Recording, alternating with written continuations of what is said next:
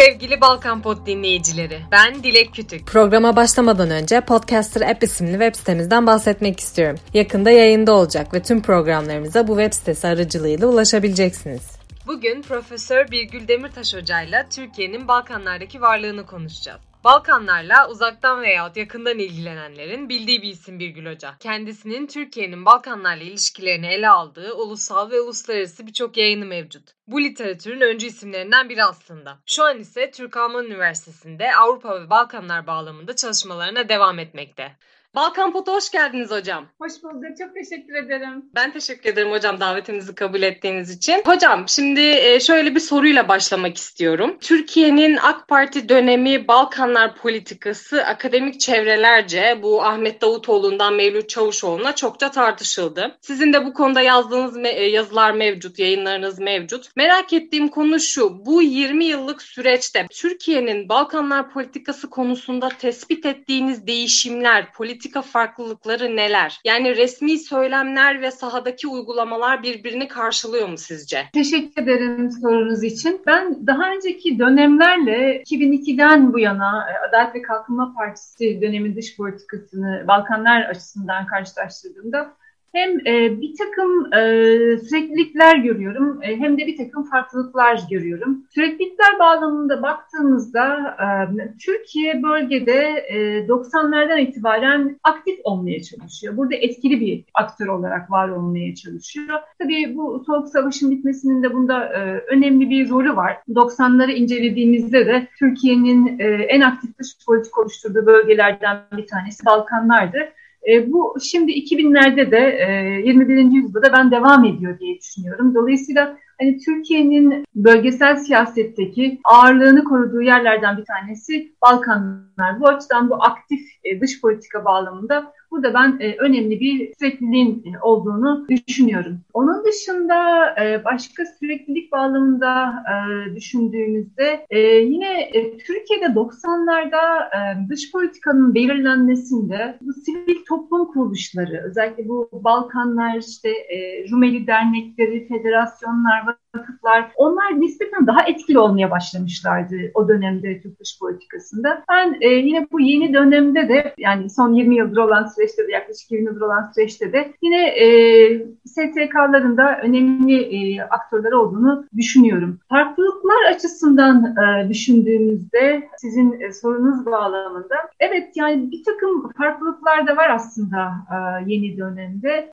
Mesela Adalet ve Kalkınma Partisi bölgeye yönelik politikalarında daha önceki dönemlerle kıyaslandığında daha fazla geçmişe vurgu yapmaya başladı. Tarihsel referansları daha çok kullanmaya başladı. Osmanlı geçmişine yapılan referanslar önemliydi. Bu Ahmet Davutoğlu'nun Stratejik Değerim kitabında da Türkiye'nin özellikle bölgedeki Müslüman halklara yönelmesi gerektiği vurgusu var. Özellikle Boşnaklar ve Arnavutlar vurgulanıyor o dönem kitap bağlamında. İlk bu dönemde olmadı Osmanlı vurgusu. Yine hani Özal döneminde de bu Osmanlı'ya referanslar vardı. Ama Adalet ve Kalkınma Partisi'nin ben bunu daha ağırlıklı bir şekilde yaptığını düşünüyorum. Onun dışında yenilik bağlamında burada tabii sadece Adalet ve Kalkınma Partisi politikalarıyla alakalı değil ama aynı zamanda belki küresel sistemdeki değişimlerin de etkisiyle yani bu dönemde bir takım ülke içinde de yeni aktörler çıktığını düşünüyorum ben. Aslında hani Türkiye'nin Balkanlar politikası bir yandan aslında Türkiye-Balkanlar etkileşimi diye de düşünülebilir. Bu yeni aktörler bu dönemde bir defa iş dünyası tabii. Yani iş dünyası oradaki Balkanlardaki savaşların bitmesinin ardından daha fazla bölge ülkelerine yatırım yapmaya başladı. Türkiye'nin ticari ilişkileri ciddi anlamda Balkanlarla arttı.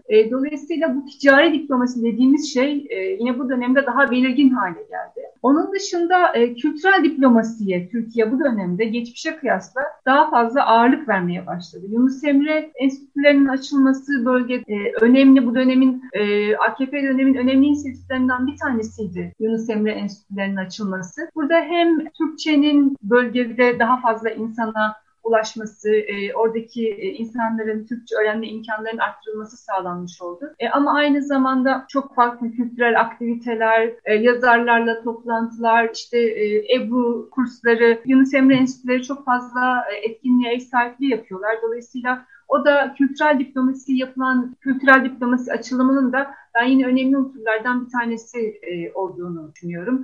Bununla birlikte tabii TİKA'yı vurgulamak gerekiyor. TİKA biliyorsunuz 1992'de kuruldu ama 90'larda TİKA daha çok o Türkiye Cumhuriyetleri adı verilen Avrasya ülkelerinde etkiliydi. Ama şimdi artık 2000'lerde Türkiye bütün dünyada, dolayısıyla Balkanlarda da etkili olmaya başladı. Ve Balkan ülkelerinde TİKA'nın pek çok projeye destek verdiğini görüyoruz. Pek çok faaliyetleri var TİKA'nın. Bir de bütün bunların yanında benim de çalıştığım bir konu olduğu için yerel yönetimlerin de ben bu dönemde Adalet ve Kalkınma Partisi yönetim döneminde daha etkili olmaya başladığını buldum. Yani çalışmalarım, araştırmalarım sonucunda Türkiye'de bugün belediyelerin yaklaşık 1/3'inin dış ilişkilerle ilgili ya da Avrupa Birliği ile ilgili birimleri var, departmanları var ve özellikle Bursa gibi, işte Bayrampaşa gibi, onun dışında Edirne gibi, Kırklareli gibi, Tekirdağ gibi, İzmit gibi, Adapazarı gibi bu Balkan kökenli nüfusun yoğun olduğu kentler çok ciddi anlamda kent diplomasi faaliyetleri yürütüyorlar. Bir anlamda Türkiye ile Balkanlar arasında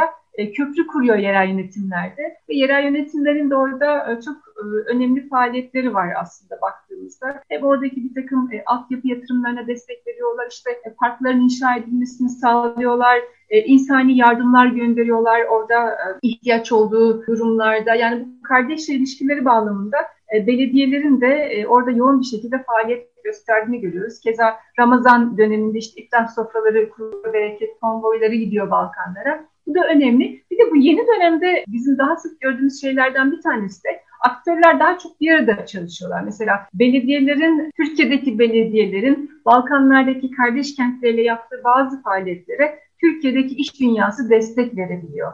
İş dünyasının sponsorluğunda bazı faaliyetler gerçekleşebiliyor. Mesela Ramazan'daki etkinliklerin bir kısmı, bu iftar düzenlenmesi, belki konvoyların düzenlenmesi, bunlar iş dünyasının da yardımlarıyla gerçekleşiyor. Dolayısıyla genel olarak baktığımızda bu yeni dönemde yeni bir takım aktörler var Türkiye'nin dış politikasında. İşte iş dünyası gibi, yerel yönetimler gibi ve daha fazla konudan bahsediyoruz biz. Yani 90'lar daha çok böyle siyaset odaklı, siyasi konularda işbirliği, askeri konularda işbirliği söz konusuyken şimdi bu yeni dönemde hem ticari diplomasi hem kültürel diplomasi ön planda. Biliyorsunuz özellikle 2011'den bu yana özellikle Orta Doğu'da Arap isyanlarının başlamasının ardından Türk dış politikasının en önemli gündem maddesi Orta Doğu olmaya başladı ve hala Orta Doğu'daki meydan okumalar devam ediyor. Hala Suriye'deki iç savaş sona ermedi. Libya'da bir takım problemler var. Dolayısıyla şu anda Türk dış politikasının önceliğinde bir takım konular da var. İşte bugünlerde biliyorsunuz Avrupa Birliği de yine çok gündemde. Amerika Birleşik Devletleri'nde yeni bir başkan olacak artık 2021'den itibaren. Dolayısıyla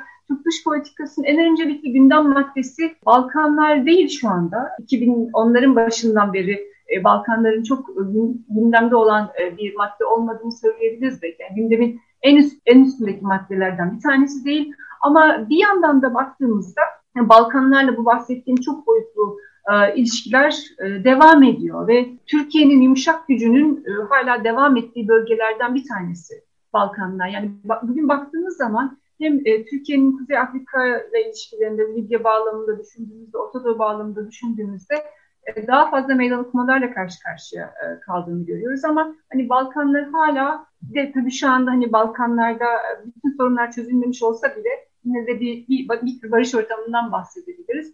O barış ortamının olması da Türkiye için avantaj olarak görülebilir. Özellikle Türk dış politikasının etkinliğini koruduğu yerlerden bir tanesinin ben Balkanlar olduğunu düşünüyorum. Bir de burada tabii şöyle düşünmek lazım. Yani Türkiye'de liderler de bu Balkanlar coğrafyasını tanımlarken bu gönül coğrafyası kavramını kullanıyorlar. Yani burada Türkiye'nin Balkanlarla olan ilişkilerinde insan faktörü de en önemli faktörlerden bir tanesi. Onu da vurgulamak lazım. Yani Türkiye'deki işte Balkan kökenli insanlar, demin de bahsettiğim işte onların kurdukları STK'lar ve aynı zamanda Balkanlardaki Türk azınlıklar, yani Türkiye ile Balkanlar arasında aynı zamanda çok yakın insani bağlar var. Ve hani bu bağlar varlıklarını devam ettiriyor. Biz her gün gazete manşetlerinde Balkanlarla ilgili haberleri okumasak bile, Türkiye'nin Balkanlar politikasının tartışıldığını görmesek bile yine de aslında hem demin bahsettiğim bu hem resmi ilişkiler iyi bir şekilde devam ediyor. Hem de işte TİKA, Yunus Emre, bir yandan Diyanet,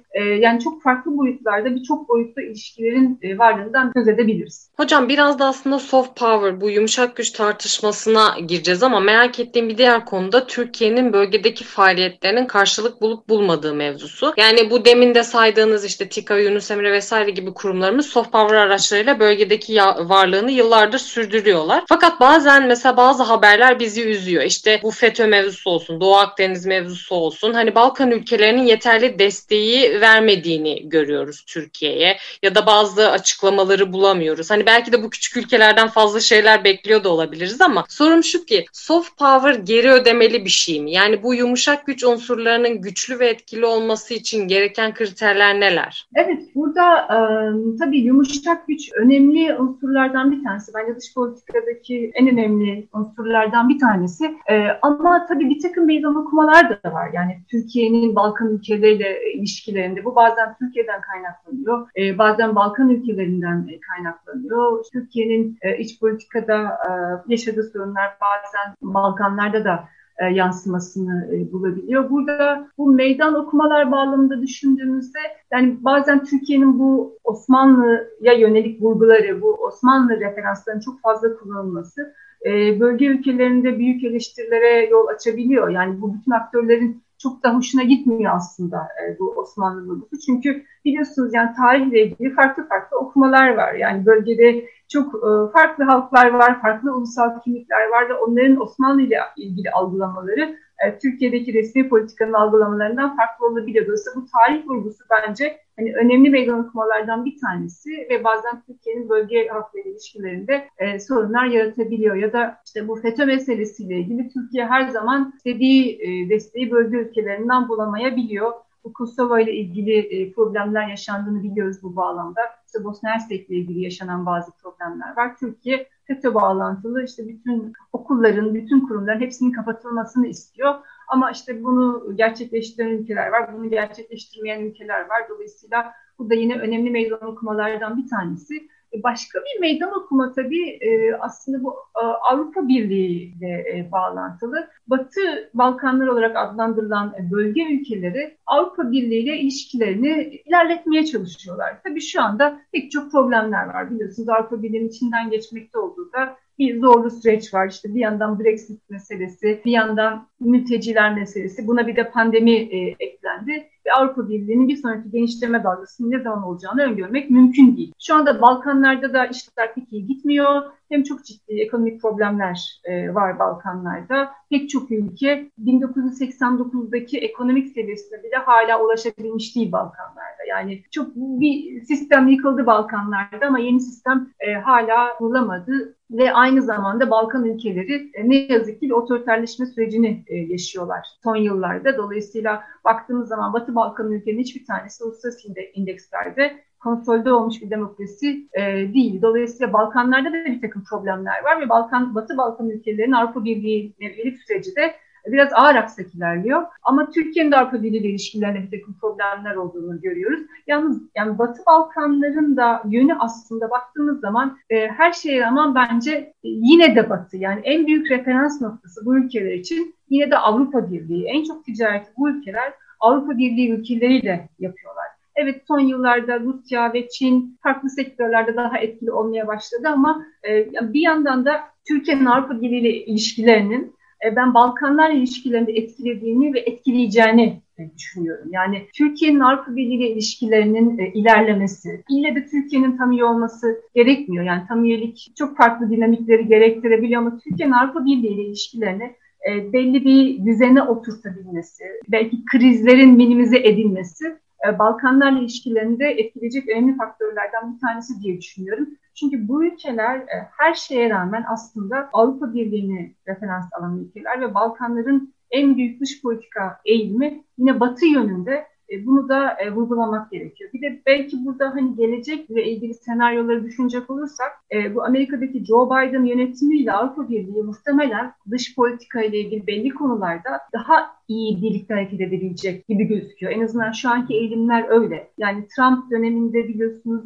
Avrupa Birliği ve ABD arasındaki ilişkiler o kadar iyi değildi. Ama şimdi bu Amerika'daki yeni yönetim döneminde muhtemelen Avrupa Birliği ile daha paralel politikalar izlenecek ve hani o bağlamda da Türkiye'nin bu Avrupa Birliği ile ilişkilerinin belki daha bir rayına oturması ben Türkiye'nin bölgedeki etkinliğini de arttırabileceğini düşünüyorum. Orada aslında ikili bir dinamik var diye düşünüyorum ben. Yani Türkiye'nin Balkanlarda aktif olması, bölgedeki öneminin artması hem Avrupa Birliği, yani Avrupa bölgesindeki hem de küreseldeki rolünü olumlu etkiliyor. Ama bir yandan da Avrupa Birliği ile ilişkilerinin daha iyiye doğru gitmesi, belli bir düzene oturması da Türkiye'nin Balkanlardaki etkinliğini arttırabilecek önemli faktörlerden biri. Ya da bunun tam tersi de olabilir. Yani Avrupa Birliği ile olan ilişkilerde Türkiye açısından işler yolunda gitmezse, bir takım problemler yaşanırsa o zaman ben bunun değil, yani Türkiye'nin Balkanlardaki ya da diğer komşu bölgelerdeki etkinliğine zarar verebilecek bir unsur olduğunu düşünüyorum ben. Burada tabii her şeyde Türkiye'den kaynaklanmıyor. Bu Avrupa Birliği'nden kaynaklanan dinamikler de var orada. Onu da eklemem gerekiyor. Hocam son olarak şunu sormak istiyorum. Bir akademisyen olarak size Türkiye'nin Balkanlardaki çalışmalarına yönelik olarak işte bu medya bağlamında olabilir, akademi bağlamında olabilir, kurumsallaşma bağlamında olabilir. Önerileriniz nelerdir? Önerilerim nelerdir?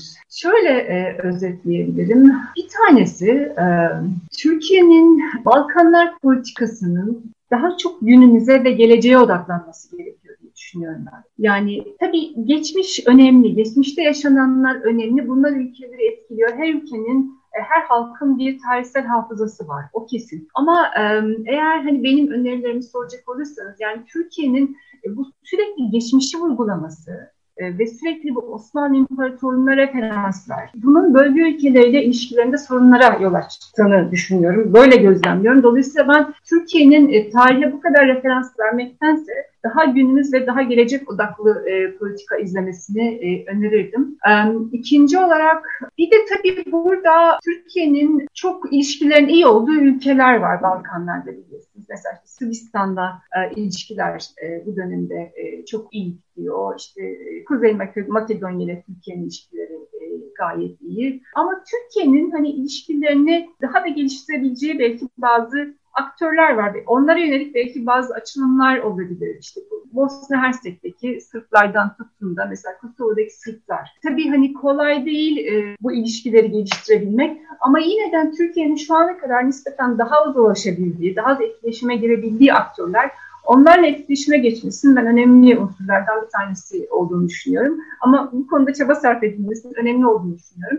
Üçüncü olarak neyi önerirdim? Yani Türkiye'nin Avrupa Birliği ile ilişkilerinin sadece Avrupa Birliği ile ilişkiler olmadığını ama aynı zamanda hani Balkanlardaki halklarla ilişkilerinde de önemli yansımaları olduğunu, bunu ifade etmek isterdim. Şu anda aklıma gelenler bu üç konudaki önerilerim olacak. Hocam ağzınıza sağlık. Çok güzel bir sohbetti. İyi ki Balkan Pod vesilesiyle görüşebildik. Ben de çok teşekkür ederim. Sevgili Balkan Pod dinleyicileri, haftaya bir başka konu ve konukla görüşmek üzere.